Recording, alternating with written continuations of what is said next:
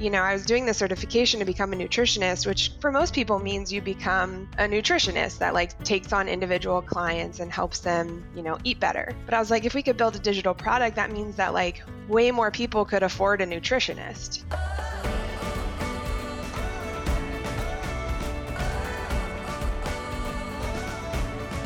Hey there, and welcome back to the show. If you're new here, welcome. I am your host, Rachel Todd, the girl who will be asking all of the questions. But more importantly, the person getting inspired by my guests who have accomplished a lot to get to where they are. You Might Be a Badass is a space where we sit back, kick off our shoes, and dig into the weeds of countless personal success stories. Don't let the might in the show's title fool you. Every person you will hear from is without a single doubt a badass. I speak with entrepreneurs, 9 to 5ers, stay at home moms, athletes, and basically everyone in between. My goal here is to discover the different depths in which we define what it means to be successful. Success means something different to every person, and ultimately, if you're pursuing your passions and living life to the fullest, you too just might be a badass.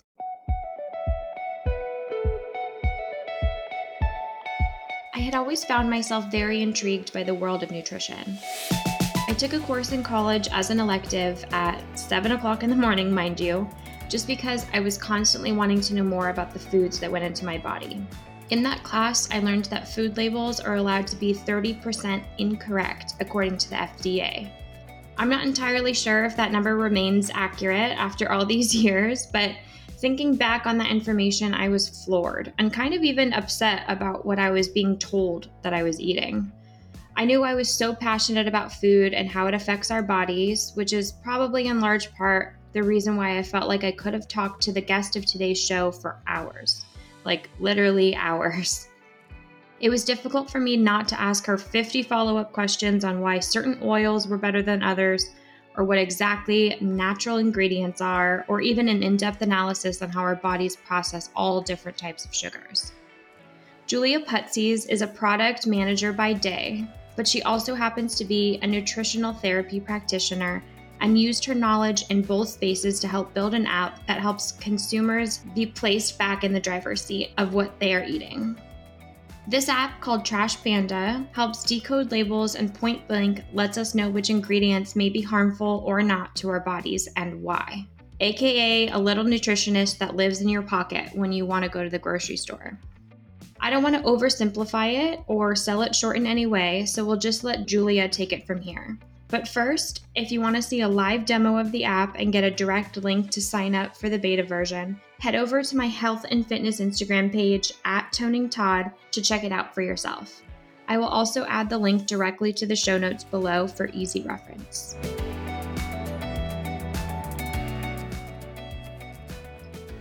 Hello, hello, Julia. Hello. Welcome to the podcast. Welcome to the show. Thank you for waking up. Well, I shouldn't say waking up bright and early on my behalf. That really was somebody else's doing. but No, thank you for good. being here. Of course. Thank you for having me. I'm excited. Um, why don't you go ahead and introduce yourself for everybody who might be new to who Julia is? Probably most people. Um, so, yeah, my name is Julia Putsies. Um, I'm a product manager. I work at a company called SlideTrunk, which is a small kind of engineering consulting company. Um, I live in San Diego, California, with my husband and my son, um, who's about almost two years now, I guess, um, and our two dogs. And yeah, I've been working in product management um, basically since the beginning of my career. Um, and I love it. I love working in technology. Um, things are always changing and evolving. Um, and I've done a lot of different things. But um, now I'm kind of focused on a new product that has kind of come from an idea that I had that I brought to my company, and we've kind of taken off with um, from there. So I'm really excited about that. And I think that's what we'll mostly be talking about today. But um, yeah, that product's called Trash Panda. So excited to to talk more about it. Yeah, yeah, it's been it's been really cool just playing with it in the last couple of weeks. So we'll definitely get more into the intricacies of it. Um, I I do kind of want to talk a little bit about your background and how you got into product management. Um, was it something that you had a hunch about early on? Did you study anything specific in school for it? How, how did you get there? Yeah, so to answer your question, if I had a hunch about it early on, if I studied anything in school, no, I had no idea um, what it was when I was in college. I had I did not have kind of any idea about the about computer science or about that world. I didn't study that. Um, I kind of went to college to play field hockey. Um, that was really my focus going into college, and I had the opportunity through field hockey to go to Columbia University, which was amazing. Um, living in New York City, going to such an incredible school was was a huge opportunity for me. Um, and so I kind of decided that once I got there, um, I didn't know what I wanted to do, but career wise, but um, I loved to read and um, I love to write, and those were kind of my strengths. So, in Columbia, it's kind of a liberal arts school anyway. Um, they don't necessarily have a business major or anything like that, which would have been the closest thing that I would have been interested in. Um, so, I majored in English and I loved it. and I figured if I could read and write well, someone would hire me after college. um, so yeah, I, again, I just didn't really know what I wanted to do, and but I knew that you know being in New York City, I had a lot of opportunities. Um, and so I just really made it my focus to figure that out. So I took internships starting the summer after my sophomore year. Um, and then I interned with the NFL the summer after my junior year, which was um, really exciting for me. I think, you know, the connection to sports was there. And so I was kind of going after that, I felt like my passion for sports could carry over to what I did in my job. Um, so I interned for the NFL, which kind of turned into me finding out about this rotational program that they offer for college graduates. So for people straight out of college, they hire um, kind of a, a small group and they put them in different places throughout the league for two years. Um, so basically, once I had the internship, I did my internship in um, and digital, basically, um, business development. And then um, I had my foot in the door, right? So um, they talked to me about this program. I was super interested in it because not only was it there, this place that I loved interning, but it was also an opportunity for me to try out different kinds of jobs. So you spend basically six months in four different departments over the course of two years. Um, wow. So I started out in like broadcasting, and then I moved to like the digital media kind of kids products for Play 60. And then I really pushed to get moved out to the LA office. Um, so not many of the people that do the program are interested in this because they just moved to New York. But since I had been in New York for a while for school, um, I was really excited about the opportunity to move out to LA and to work out of the NFL offices there, where they have all the digital and um, you know, NFL network stuff. So they agreed basically after my pushing to to send me out to LA. And that's how I got started in digital media. And I started working on the NFL.com website, first on the editorial side. Um, and then as I was kind of working on these digital products from an editorial perspective, I realized like I'm not really an expert on football. I'm not um, someone who's super passionate about that content but I really was excited about the idea of being the person who created that digital experience. I had a lot of ideas about how I felt like we could make our digital products better. Um, and in particular, they were kind of having me run the content for this um, second screen experience digital app, where like every Thursday night during Thursday night football, we would create all this content and then we would like push it out to the app during the game. Um, hmm. And it would be like all content that was relevant to what was going on in the game. Like if a player scored a touchdown, we would send out content about that player um, and stats about that player. And it was kind of like you could use the app while you watch the game as this second screen experience for more information. And so I um, kind of asked if in my final rotation I could go to the digital media team and actually um, help manage that app from like a product perspective. So that's how I became a product manager, I guess, long story short. Um, I kind of made my way through different departments at the NFL, landed in product management, and loved it more than anything else I had done. Um, and essentially just stayed on. They hired me to be a product manager full time after my final rotation ended. So I moved out to LA permanently and started working um, on mostly NFL Mobile, the NFL Mobile app. Um, and I had some experience working on their connected TV applications and things like that. Um, but I really just learned by doing. I learned on the job. Yeah. You know, I, mm-hmm. I saw opportunities and I saw interest in them and I asked if I could work on them. And, you know, I just kind of figured it out as I went. And they gave me small projects to start out with. You know, that second screen app was not something that the league was particularly invested in. It was kind of like, yeah, we'll see how it goes. Like, you know, you can't really mess it up. It's not like a huge, um, you know, money maker for the league or anything like that. So they're like, sure, Julia, go for it. um, and then I kind of worked my way up to do more important things from there. But um, yeah, it was just kind of figuring it out through experience and seeing what resonated and um, and it, it really um, it really seemed to fit me and what I like and um, and so I've been doing it ever since.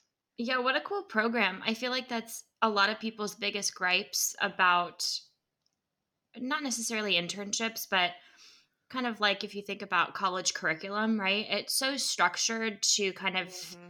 just one path rather than letting people explore a little bit and discover like what it is that they are truly passionate about aside from you know studying a textbook it's like you said it's really getting your feet wet with it mm-hmm. and and exploring. So that's that's really awesome that you um you were a part of that. Yeah. Yeah it was perfect for me. I mean i knew a lot of people in college who just knew they wanted to be a doctor. They knew they wanted to be in finance and that's great for those people but yeah. i always felt a little bit lost so i just felt like i needed to to get internships to figure it out and it ultimately worked out so yeah, yeah, that's so awesome.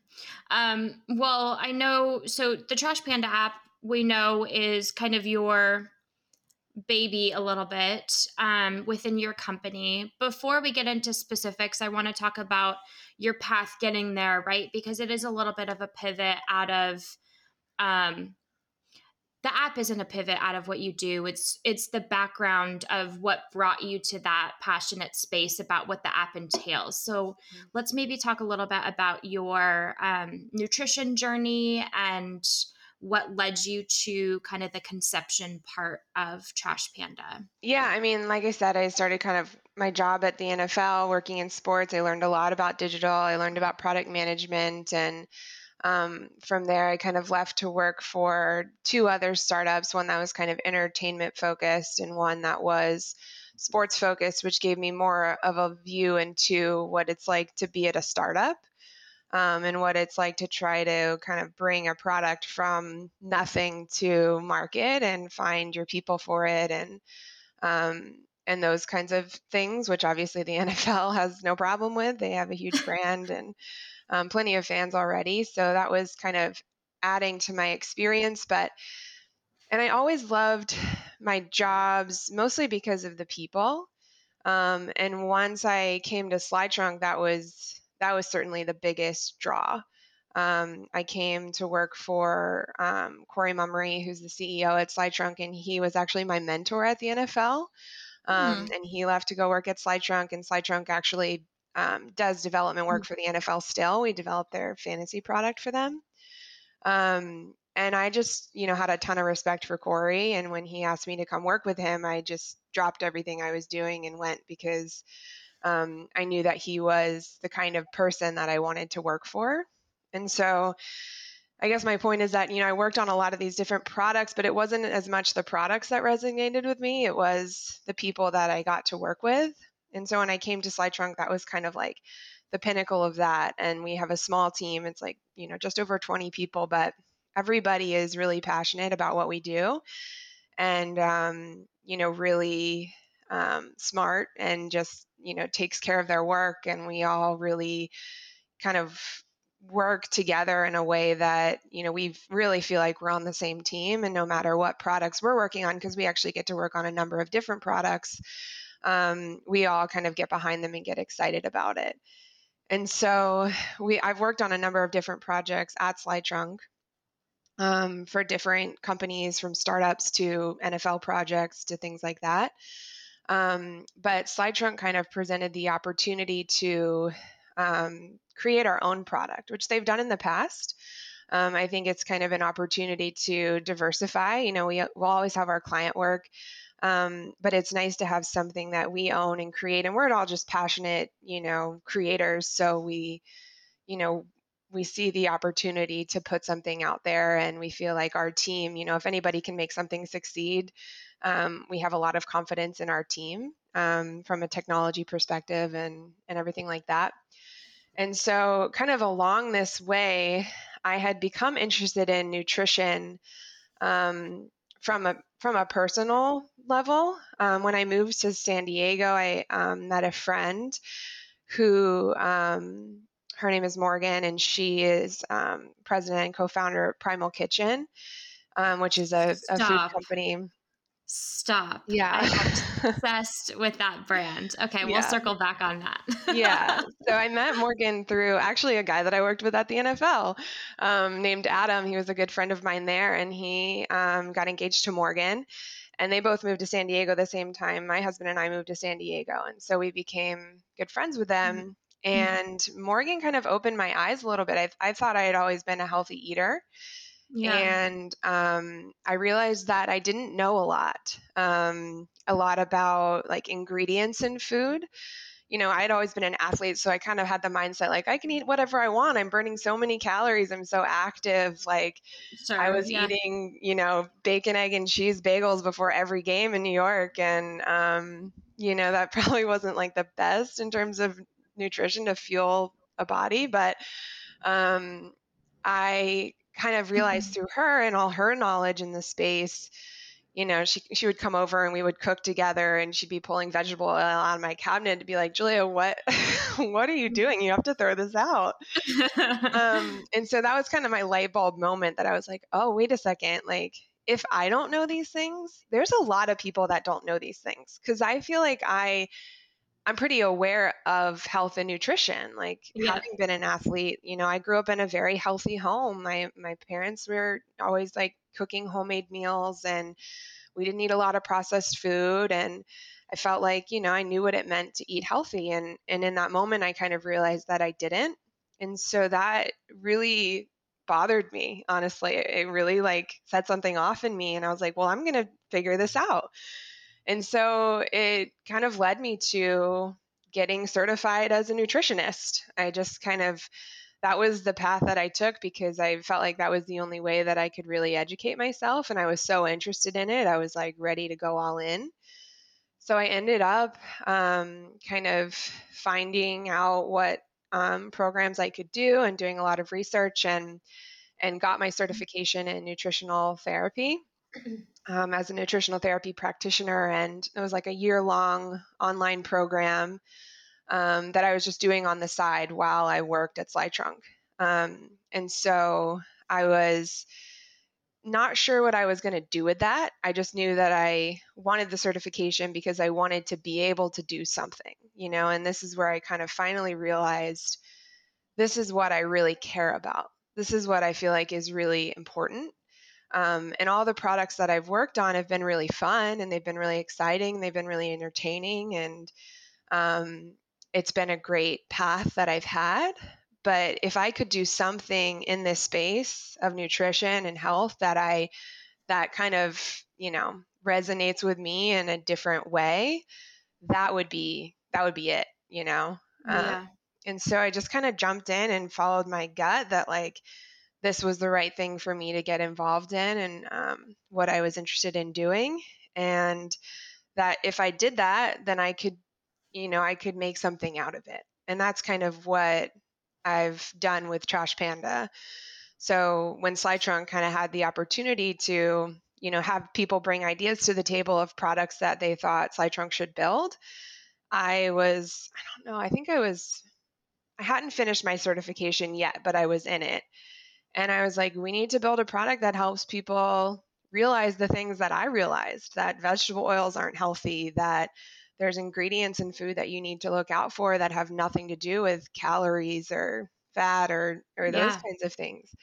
Um, because if you know again if, if i didn't know this there's lots of people that didn't know this but i know that there's lots of people that would be interested in knowing this and if we could build a digital product that would educate people then it means that you know i was doing the certification to become a nutritionist which for most people means you become a nutritionist that like takes on individual clients and helps them you know eat better but i was like if we could build a digital product that means that like way more people could afford a nutritionist. You know, I feel like so many of the people that are like strongly affected by these kinds of processed foods and and the lack of education can't afford to see a nutritionist. So let's offer them a digital product. Everybody has a smartphone. Um, let's offer something for free that everybody can have access to that um, you don't need to hire a nutritionist for and and put it out there so that you know this information isn't something that you know feels like it's only accessible to certain people or that you have to go get certified in mm-hmm. nutrition to figure out you know yeah when you were getting your um as, as a license certification yeah certification mm-hmm. when you were going through that process this is important for me to understand a little bit more about you. Were you pregnant at the time or did you have Levi already? No, I got pregnant during that year. Um, okay. And I ended up giving birth to Levi like a week before I finished my certification. So it was all kind of happening at the same yeah. time. yeah, you were going yeah. to work, you were focusing on prepping your house and your lifestyle for a newborn, mm-hmm. all while looking out for your future goals and everybody else's well being, which is really crazy. And I just wanted to point that out because that is yeah. ultimate, ultimate. That's so cool. And honestly, I'm just really glad that I kind of snuck it in there right before he was born um, because it was a lot. And once he arrived, like it would have been almost impossible to try to do all of those things. Um, so I kind of felt like the timing was good that I was able to finish it up almost right before he came along, and then I kind of dove into mom life. But it yeah. was intense for sure. Yeah. Um. Okay. Well, let's let's get into you know the meat and potatoes, if you will. Um. So, how would you describe Trash Panda at a very basic level, if somebody were to want to know what the app is? Yeah, so it's essentially an app that allows you to scan a food. You can uh, first scan the barcode of that food, and it gives you immediate insight on what the ingredients are in that food and if there are any ingredients that we would consider harmful or potentially harmful or questionable. Um, and the idea is that again, it's it's not at all about the nutrition facts, which is really about you know calories and grams of sugar and um, fat and things like that. It's about what are the ingredients in this food and and what are those ingredients? You know i think it seems like it would be straightforward but there's a lot of things in an ingredients list that most people have no idea what they are. So this is giving you the opportunity to quickly identify the things that may be something you don't want to eat and give you the information to empower you to make that choice. Yeah. I saw you were posting the other day of um, an ad where it was mm. talking about, you know, the simple ingredients in their new line of ice cream, right? It was, it said like just milk, cream, and sugar or something mm-hmm. like that. and you were like, well, that's probably not accurate. It is yep. crazy that the marketing that's put out there um, I've even noticed one of my biggest pet peeves on labels, on the fronts of labels, is gluten free. Mm-hmm. And it says that on something that's naturally doesn't have gluten in it, but it's mm-hmm. just a mm-hmm. marketing ploy to get people like to popcorn. think that it's yes like, or yeah. nuts yeah you're like yeah. what are you talking about yeah mm. it's mm-hmm. really it's really kind of sad so um I do agree that there's a little bit more of obviously not, you know, not necessarily i'm not calling anybody stupid but mm-hmm. they're consuming the information that's being put in front of them so there is kind of this gap of lack of information to your point of what's right you know aside from what a particular company is putting forth of like you know brands have started to shift into the simply they've added like or the word natural in front natural. of it and it and it just becomes all of a sudden oh it's it's healthy and you don't have to look at the back or if you do you're looking at you know okay there's a hundred calories in the serving there's 10 grams of fat. But that's really kind of it. Um so that's that is really important and that's something that i'm not at all an expert in, but I do try to at least look.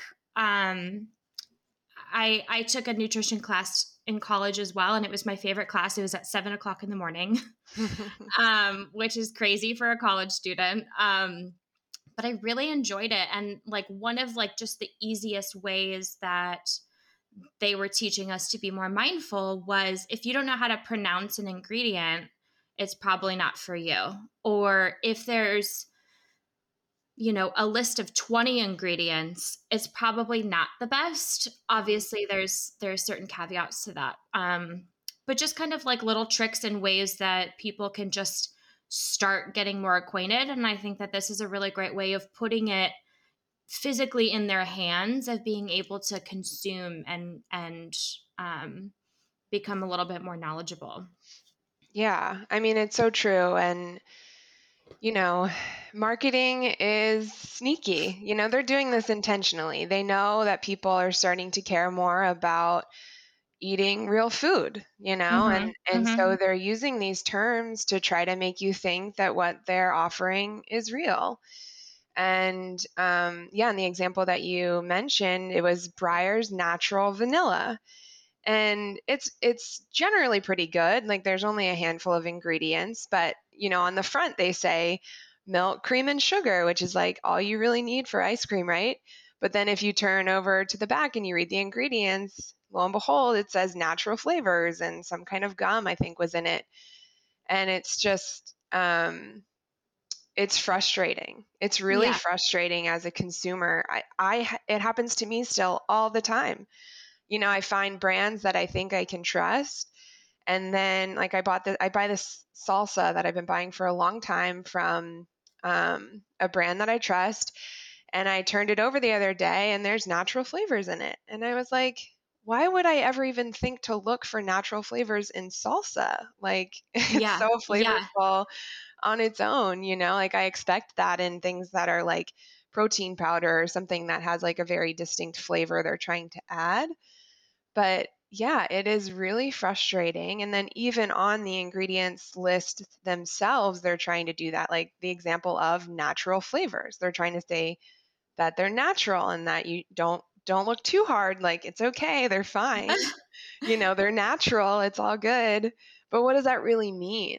You know, and when we dig into it, it you know, you realize that that could be hundreds of different chemicals and that they can call it natural because it has to have like originally derived from plant or animal material but really it's they're no different than artificial flavors. Like they're chemicals derived in a lab added to food to make it more palatable and you don't really know what's in it. And so i think people have the right to know what's in their food and they you know marketing is cute but it shouldn't be what really mm-hmm. drives your decision you know if you're if you're focused on health if you care about your health if you're if you're trying to do you know if you're trying to do well for yourself and your family you know there's people that don't care and that's totally fine. Like you know this just isn't for you and that, that's totally fine. Everybody gets to make their own choices about you know how much they care about this stuff but for the people that care and are trying and then are getting tricked by marketing or getting tricked by ingredients that are labeled in a way to you know, make them sound safe when they're not. Like they should have, they should be empowered to get that information. And they shouldn't have to go Googling it and like looking up research studies. So that's kind of what Trash Panda does for you. It's just like, here it is. You know, here's the information. It has yeah. this, this, and this in it. This is what that really means. And you know, again, at, the end of the day, it's up to the consumer if like if they're like, okay, I see that this is worth it to me. I'm going to buy those Cheetos. Like, go for it, you know, but you should you should at least be entering into that decision with the the actual information so that you can make an informed decision, you know. Yeah.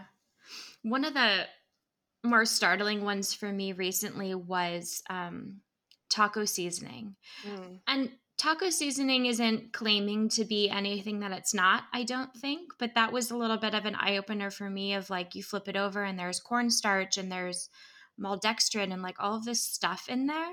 Mm-hmm. And it really made me sad. Like that that's just been like a staple for me of like throw it on the meat and you know it it all of a sudden tastes like a delicious taco, but mm-hmm. it is it is um yeah, it's important to for those of us that want to to be mindful, you know, and just like put a little bit more emphasis and more ownership on what it is that you're purchasing and and again kind of just making that more conscious mm-hmm. decision.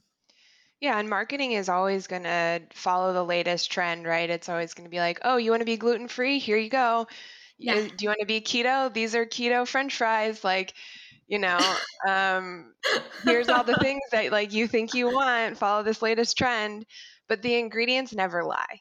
You know, and yes. and if you can really get to the understanding of what is in the ingredients, then that isn't going to lead you astray as long as you can decipher what they are. Um, and so I think, you know, with Trash Panda, if you want to be vegan or you want to be vegetarian and you feel like that's best for you, that's great. But there's plenty of ingredients that are being created to fit that market, you know, beyond meat and all that stuff made of soy protein isolate. And, you know, it's not healthier than grass fed beef. Like mm-hmm. it's just mm-hmm. not.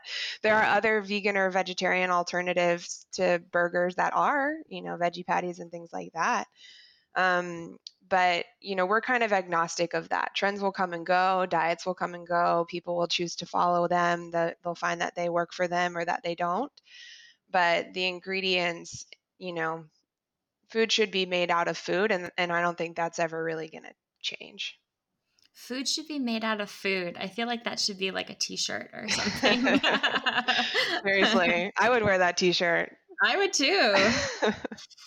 um, so you have a little bit of like a a rating system within the app mm-hmm. of you know what the good ingredients are, what's potentially harmful, questionable. I might be butchering it. Maybe you can yep. um, describe.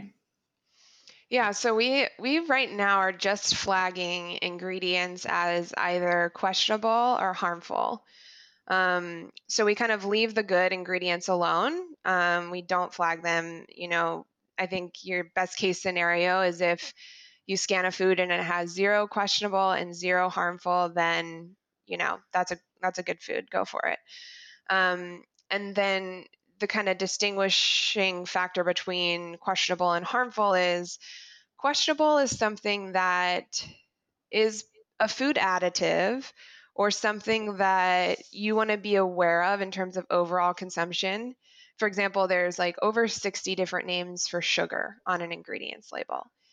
And six six zero. Six zero. Six oh zero. Different things that sugar could be parading as on an ingredients label just to kind of like fool you.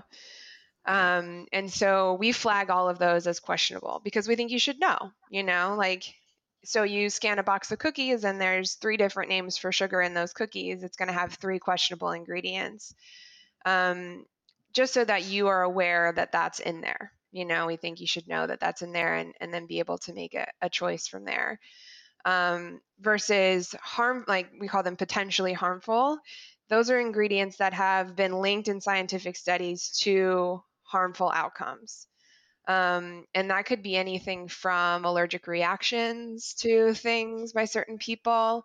A lot of people have, like, for example, MSG is an example where a lot of people get headaches from eating MSG. Um, and, you know, that doesn't mean that every single person that consumes MSG is going to feel a headache or have other negative outcomes. But again, we just want you to be aware that there have been studies that prove that this ingredient um, can cause some amount of harm. So we flag those as potentially harmful. And then we just kind of give you that information um, in a summary for you to make a choice. So we just say, you know, there's three harmful, two questionable ingredients. We, we haven't decided yet to give that like an overall score for the food. Um, there's so much that goes into like how you would want to weight those things. Um, so right now we're just focused on flagging them, giving you the total amount, allowing you to kind of see what those ingredients are and read more about them. And then, you know, the consumer can decide like, is this worth it to me or, or is it not? And do I want to consume these things? Yeah. Yeah. Um, back on the sugars out of, out of curiosity, because I've always had a hard time deciphering of where best to lean. Mm. Some people are in the camp of it's better just to consume straight sugar. Some people think a couple of alternatives are are best. Um, what's what's your stance on that? I mean, I think you do want to be mindful of your overall sugar consumption. Um, and so when we're talking about sugar, things like sugar, honey, coconut sugar, corn syrup, high fructose corn syrup, all of those things, they kind of have a range of like how healthy they are within the category of sugar. Mm-hmm. Um, like I would say coconut sugar, for example, is healthier for you than high fructose corn syrup. Um, but they're both still sugar at the end of the day. And that's where, you know, we give you that insight into like the actual quality of the ingredient um, when you when we flag it in the app. Um, so I think just generally limiting how many grams of sugar you're having in a day is important. Um, and then focusing when you are eating those grams of sugar, um, focusing on the ones that are a little bit higher quality. So again, like high fructose corn syrup is not equivalent to maple syrup, for example, or honey, which have some health benefits to them. Um, but I think, you know, when you're talking about a lot of times, like products will offer sugar free options, right? And then they're just putting sugar alcohols or artificial sweeteners into products, which can actually be more harmful than regular old sugar. Um, and those are things that we flag in the app as well all the sugar alcohols and the artificial sweeteners, because they cause a lot of people digestive discomfort and um, things like gas and and bloating and stuff like that that no one really wants. All the good stuff. yeah. Yeah. And so, you know, it's it's hard because I think people started to be mindful of sugars and they introduced all of these sugar al- alcohols and artificial sweeteners because then you could say sugar free, but then that's not really great as well. So I would say if you're choosing between those things, like have a little bit of sugar, you know, and, and be mindful of it. Don't try to substitute sugar with something that tastes like sugar but isn't. Um, and, you know, introduce a, a whole bunch of other problems. Because again, that's just kind of an artificially manufactured ingredient. Um, whereas sugar, you know, is not great for you, but it, it, it does come from a plant, you know, at least there's yeah. that. Yeah. Um, yeah. Yeah it goes back to the i mean it is natural at the end of the day. It's just right. a matter of how much. Right right.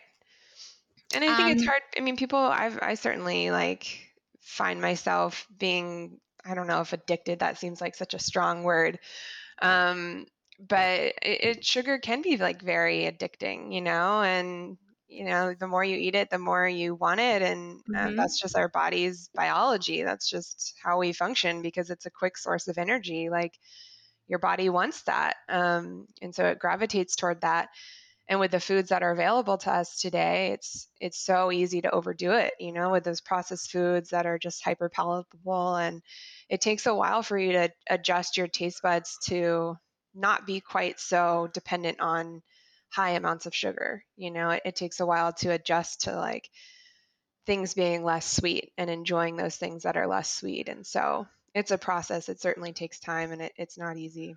Yeah. One of my favorite, um, I, I hate to call her an influencer because she's so much more than that. She's a she's a registered dietitian and she also does um, you know fitness programs on Instagram. Her name's Rachel's Good Eats. Mm-hmm. Yeah.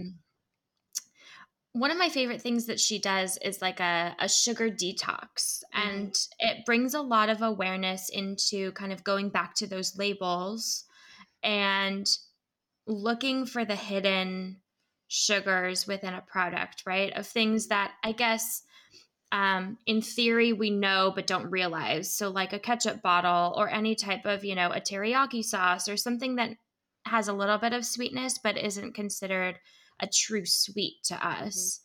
Mm-hmm. Um, so I really enjoyed that. There, is, I think there's like a seven day um, program that she does, which um, at the end of it, you know, you have a whole different outlook. You're not craving it anymore. Mm-hmm. You don't have that, you know, for me, sometimes in the afternoon, it sounds really gross because I never have soda. But like I'll I'll have like a weird craving for something sweet or like even like a soda. And I think it's just my body's saying that, you know, either my blood sugar is down or something. And so maybe that's my opportunity to grab, you know, an apple or something that satisfies it a little bit without, um, you know, without going overboard or putting something harmful into my body. Yeah, I mean, I, I love that you brought up the sugar that's in like ketchup and barbecue sauce and things like that. Like pasta sauce has yes. sugar in it all the time, and it, and it, that's where like that's not worth it to me. I don't I don't need sugar in my pasta sauce. Like don't add that to my daily, you know, yeah. sugar quota. Like I'd rather go eat a cookie and know that, you know, that's supposed to be sweet and that I will enjoy that and right. you know, it's a little bit of sugar, but like I think that is part of the problem is that they put sugar in everything now and then your taste buds expect it, you know, and then it just gets, you know, so much harder to step away from it.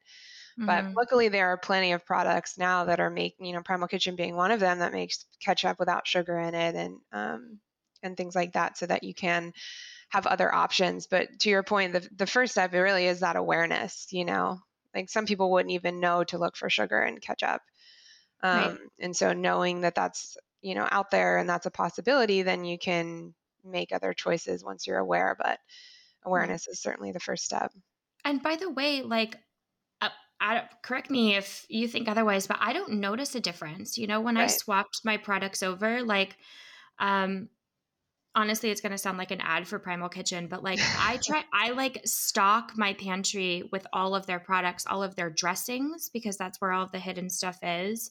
Um, pasta sauce is a huge one. And when I switched, like, I, I don't notice a difference. It doesn't like, you know, it doesn't make the dish noticeably worse. In fact, it probably tastes much better because it's made with like actual quality stuff. So, um, yeah. Anyway, that's that's my rant for for Primal Kitchen, yeah, and um, I agree. You can you and can let were, her know that like, I love her. I will. Yeah, and they were very first to that space to you know offer condiments that didn't have all that junk in it mm-hmm. that were you know they're kind of focused oil and yep and now it seems so obvious, right? It's like, yeah, of course, like all products should be made that way. But um, yeah, it's um, it's crazy to think how many still are not, yeah. unfortunately.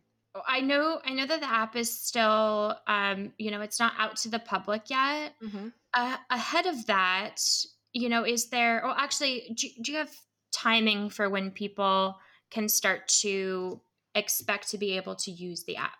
Yeah. So right now, um, anybody can actually sign up to get early access to the app. Um, you're in our first beta round right now. We're doing sure a private am. beta, but we're doing a second round um, for our second private beta release. So that'll be happening in the next few weeks. So there's still time to sign up. Um, basically, just go to trashpandaapp.com and give us your email address. And then that way we can reach out to you and, and give you instructions on how to download the app. Um, so anybody can sign up for that and be part of our second round of beta, get the app before it is available to the public. Um, So, for anyone that's interested, certainly do that. And then the app should be available in the App Store after that second round of beta testing. We're estimating sometime in the spring, so probably April. Um, but that's a little bit dependent on if we find things out through our beta testing that we want to change or adjust before we before we take it public. So if you want the app now, sign up for the beta. Um, otherwise, you can wait until it's available in the App Store in April. What I did want to ask though is are, are there sort of like kind of top line categories ahead of having access to the app? Are there are there top line categories that people can start to focus on? I think we've talked about a couple of them. Mm-hmm. Um, but in your mind, what are the most important like indicators on a label that people should be mindful of? Yeah. Um, I think a big one is vegetable oils. That was really the the thing for me that kind of was the light bulb moment of realizing I, I didn't know what was healthy. Um, so especially hydrogenated vegetable oils, um, anything with the word hydrogenated in front of it, you want to be aware of. Vegetable oil is the same thing as canola oil or rapeseed oil. Um, and the problem with those is just that they, you know, are, they can be toxic to the body because they're just so high in omega 6.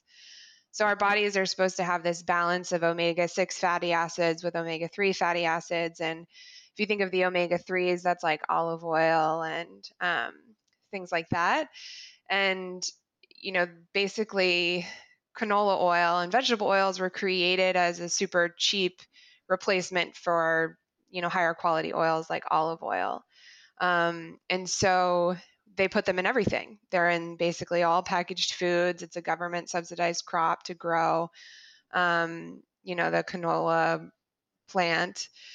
Um, and so, because they're in everything, people today are consuming way too much omega 6, um, which can throw off a lot of different um, processes in our body. I don't know that I need to get into the, the details of all of that right now. But the bottom line is basically that, you know, vegetable oils are, you know, a cheap replacement for better quality oils, and you want to avoid them so that your body can, you know, have that nice balance between omega 6 and omega 3. Um, and those are just such a big one because they're in so many different things and they're in so many different processed foods. So, um, something to be aware of for sure. Um, the second one, I would say, you know, we talked about sugar. Sorry. That's okay. um, and all the different names for sugar that are out there. So, um, we have a list on our Instagram, like of all the 60 different names of sugar. We have a blog post about it. So that's certainly a resource if you know if you don't have the app, but you want to be aware of those different names for sugar to kind of understand like your overall intake and, and know what to look for. Um, that is certainly something to look out for as well. And then I would say like a third thing would be flavors and colors. So we talked about natural flavors kind of being the same as artificial flavors. So natural or artificial flavors, we just say like, and natural flavors are also starting to be in everything. And those are tricky ones because those end up in a lot of like healthy looking foods things like protein powders or flavored yogurts or granola or things like that that people are eating because they're trying to be healthy and then natural flavors show up. Um, so I would say to be aware of those. And then colors, colors are really bad. I mean, those are in really processed foods for the most part, things like red 40 and blue 5 and um, the the problem with colors and the thing I hate the most about it is that they're typically in foods marketed to kids and they're you know known to cause neuro, neuro neurological behavior problems in children. So things like ADHD and stuff are linked to kids consuming a lot of artificial colorings. Oh um, yikes. Um, and yeah, I think, you know, kids are are small human beings, so anything in food um, that is, you know, slightly toxic to an adult is going to be even more concerning for a child. Um, so those are super important as well. So I'd say vegetable oil, sugar, and then flavors and colors are are some of the top ones. Okay. I meant to ask you this at the beginning, but um, what does what does trash panda mean? Hmm. Yeah, this is a fun one. So, um, my coworker Ben came up with this. Um, he's kind of the designer and, and creative between the two of us. But um, a trash panda is actually a nickname for a raccoon. Um, and so raccoons, okay. you know, they're meant to eat.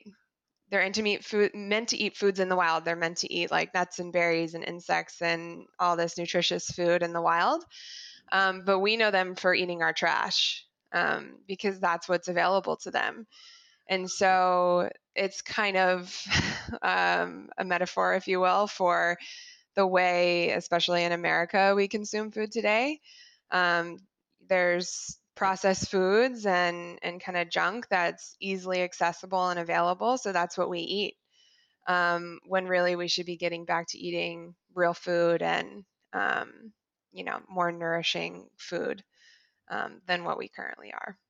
I see. Okay, and yeah. that's what the icon is is the raccoon. The icon is the raccoon. So yeah, Trash Panda helps you kind of um, find those trash ingredients um, and replace them with with more nutritious options. That's so funny. I love that.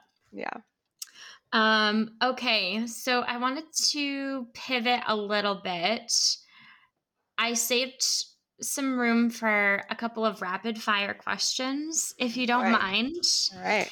Um, basically, I'll just ask a quick question, and without you thinking about it or describing anything to clarify, I guess if you need to clarify, you can. but just say the first thing that comes to your mind. All right. Okay. Coffee or tea? Coffee. Favorite food? Oh, uh, anything with bread? Okay, that's yeah. good. Sourdough bread. Crunchy or smooth peanut butter? Crunchy, but both really. I mean, I eat both. um, favorite way to prepare your eggs? Mm, sunny side up. Okay milk or cereal first in the bowl? Cereal. Yes, you're not psycho. Does anybody else? yes. Oh my god, it was a whole thing. It was a whole thing. Wow. Interesting. Um, most underrated condiment. Mayonnaise. Huh. Mayonnaise is my husband is from well, his family's Belgian. And so they eat mayonnaise on everything that we would eat ketchup on. And so he's really brought me into the world of mayonnaise on things like French fries. And it's it's legit. It's really good. So good. Yeah. I'm hungry now. um a food that everybody loves that you don't. Hmm. That's a good question. There's not a lot of things I don't like. Um, I'm not really much into like sour candies or like fruity candies, fruity, fruity like, yeah, fruity candy or, or hard candy. I've never been into. Just give me the chocolate. Yeah, yeah, that's good. Um, is a hot dog considered a sandwich? No. No, Fa- say no. Favorite restaurant in San Diego? Oh, Good Onya. What kind of food is that? It's like a little cafe. It's all organic and they have grass fed meat and they're over by the beach in Encinitas. They do like sandwiches and salads and breakfast burritos. It's delicious. Very, very on brand for you. Yes, of course. of course. okay, now we'll get into um, actual questions where you can explain. Okay. Um, so this is a section just a little bit more about your habits and getting to know you um, a little bit better. Um, so for you, what are some of your non-negotiables during the week that make you feel like you have, you know, a well-balanced life? Um, so I always work out in the morning. Um, that's the biggest thing for me. I start my day with a workout. Um, and that could be something that's like very chill, like it could just be yoga or a walk. Um, it's not always a super intense workout. Um, but I always try to do that. Sorry. Which one is that? My dogs are freaking out. Um, they want to be interviewed too. um, so yeah, I always start my morning with a workout, and that's something that both my husband and I prioritize. So one of us gets up with the baby, and one of us gets to go work out. Or sometimes, like this morning, we got up and all went for a run together. Um, so yeah, we we both think that that's important to really get our day going and feel our best. That leads into kind of more of a morning routine. Mm-hmm. Where does that land in terms of some other things that you feel like you need to do before your workday starts? Yeah, I mean, for me, it's really just exercise and you know that may or may not be combined with walking our dogs um, spending some time with Levi, and eating a healthy breakfast. Those are kind of the four things that I focus on in the morning. Um, so my husband and I do, we have kind of a routine where we switch off each day. Someone gets up and takes Levi and spends time with him, giving him his breakfast and making our breakfast. We all kind of share a smoothie usually in the morning. So that's easy. We all just make one big smoothie and we share it. And um, that's kind of our, our healthy start to the day. And then the other person goes and gets their workout in and they have, you know, 30 minutes or so to like get on the spin bike or do some yoga or do something that they want to do. And then um, we trade off, and so the other person goes and works out, and the other and the person who worked out maybe goes and takes the dogs for a walk and spends that time with Levi, walking with the dogs, and um, being outside and, and doing that. And then we kind of get ready for work and, and go. So take my smoothie on the go and do a quick getting ready. And my office is literally like a minute and, and a half down the street. So, so I have a really short commute. And right mm-hmm. now Philippe's working from home. So it'll be different, I think, when he goes back into the office and has like a 30 minute commute to work and we're coordinating all of that. But right now, during COVID, it's been kind of nice. Like we have these leisurely mornings to to spend together as a family and each get, you know, some time to ourselves. So it's been nice. I love that you guys share a smoothie. That's so cute. yep. One, you know, trades off who makes it. He likes to make like fruity ones. He likes like mango and um, coconut and like th- those kind of flavors. And I always make mine chocolate, like chocolate cherry or strawberry or banana or something. So we have our different like smoothie vibes, but we all we all share.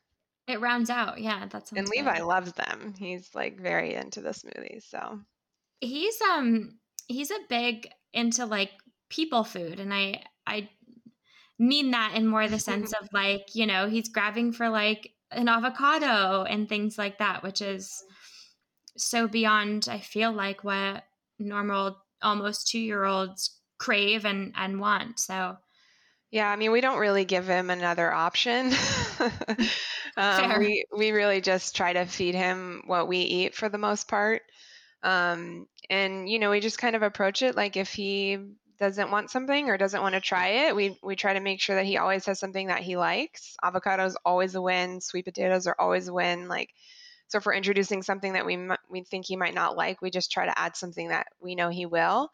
And if he only eats sweet potatoes during that meal, then that's okay, you know. And we just try to keep introducing stuff and and not to put too much pressure on him if he, he doesn't like something, but also not go the route of you know just giving him PB and J or um, French toast every day. You know, of course we yeah. still do th- those things sometimes, but um, we try to make sure that he he sees the options of of what we're eating and and is interested in those. Yeah. Um, how about a wind down or evening routine for you guys? Yeah. Um, for me, usually we we get we stop work at around five because that's when you know our nanny leaves and we spend that time with levi. Again we walk the dogs and we um, we have dinner together as a family put levi to bed and he goes to bed around like 7 or 7.30 and then for the rest of the evening philippe and i kind of have time to ourselves. So recently i i certainly sometimes get back on work during that time. Um, you know sometimes it's a little bit hard to like cut off the workday at five and and have that family time. So sometimes we'll both, you know, need to do a little bit of work after he goes to bed. But we do try to stop doing that at a point where like we can wind down before going to sleep because we find that if we work all the way until it's time to go to bed, like our minds don't shut off and then we can't sleep and it's just like not a good situation. So to wind down, um, in January, I did like a yoga with Adriene challenge. And so I kind of enjoyed the routine of right after Levi went to bed, I would do my yoga class. And it, it was just very chill, like not really a workout, more just like mindfulness time and breathing and um, just kind of some quiet time. Um, so I really enjoyed that. I, I need to get back into doing that more. Um, but otherwise, we'll like watch a show together. Sometimes I'll be working on like a puzzle or something like that to try to like get away from a screen for two seconds out of the day. Yeah. Um, but yeah, those are usually our our moments to just kind of chill out, talk to one another, and um, on like a special night, we'll put Levi to bed and then eat dinner, just the two of us, which is kind of nice. So, but those that'll usually be mm. on like a Saturday or something like that. Special occasion to actually eat dinner in peace without someone, you know, having you get up for more food or water or something every two minutes. Oh man, little luxuries during mm-hmm. parenthood. Totally. um, so I always save the best for last. Um, and I'll preface with I like to ask this question because I think it's really important to break down the term success. Um, because I think it's so variable to each individual person and I and I want to kind of honor that rather than kind of leading with to be successful you must have a certain job and uh, you know what I mean? Mm-hmm. um so so for you what does that term ultimately mean? Success. Yeah I mean I think it means that you are doing something that you love. I don't think success is really a point that you reach in the way that we feel like it is.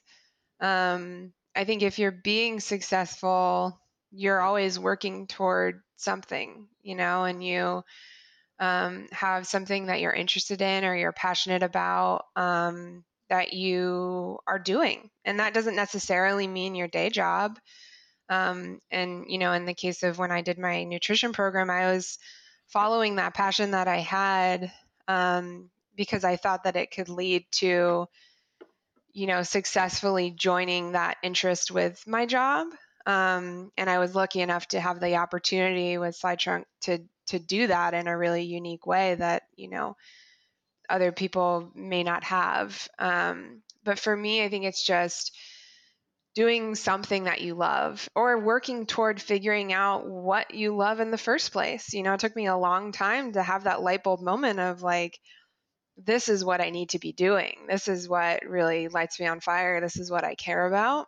And so I think that there is a process of figuring that out. Um, and that all kind of plays into success if you if you're looking for that or if you're moving toward that in some way um, and I think for me, part of that and part of what I was kind of looking for and, and what I wanted to do and, and what I really cared about is that, um, you know, especially now being a mom, it's really important for me to do something that I'm proud of and that I can show my son, you know, I'm doing this because I love it and because I care about it, but I'm also doing it because I think it's really important and I think it's going to make the world a better place. And and not that everybody needs to make the world a better place, but I think for me that was important, um, and that's something that makes me want to get up every day and and do what I do, and it makes me so excited about the opportunity that I have with Trash Panda. Is you know I think it could make a positive impact on a lot of people, and that that feels really rewarding. And so when I think about success and when I think about, you know, what I want to accomplish, and it's really accomplishing that feeling that um, that I'm making a difference and that I feel the reward for that, not necessarily monetarily. And if we, you know, never see monetary success with this thing, I'm not sure it's really going to matter. um, because it feels good and it feels right. So finding that feeling of um, of what drives you, I think, is is what success means to me. I love that. It's a journey, right? Exactly. You're never yeah. done. no, truly. yeah. Um, okay, well, thank you so much for coming on today. It was really fun to talk to you a bit more, and I learned actually quite a bit. Um, so very, very educational for myself as well. Um, before we wrap up, if you can just tell everybody, I'll also put in show notes um, mm-hmm. for people. But if you could just tell everyone where we can find you, social, website, etc. Yeah. So you know, our website is probably the best place to find us, um, trashpandaapp.com. Um, and then we're also on Instagram at trashpanda underscore app. Um, so I would say those are the two best places. And, um, you know, I have some help managing that social media account um, with two other people that are working on it with me, but I'm there. It's me. um, and so, you know, if you reach out on that account, I'll be the one probably responding to you and um, and chatting with you there. So, um, either of those is a great outlet to find me. Awesome. Thank you. Cool. Thank you so much. This was really fun.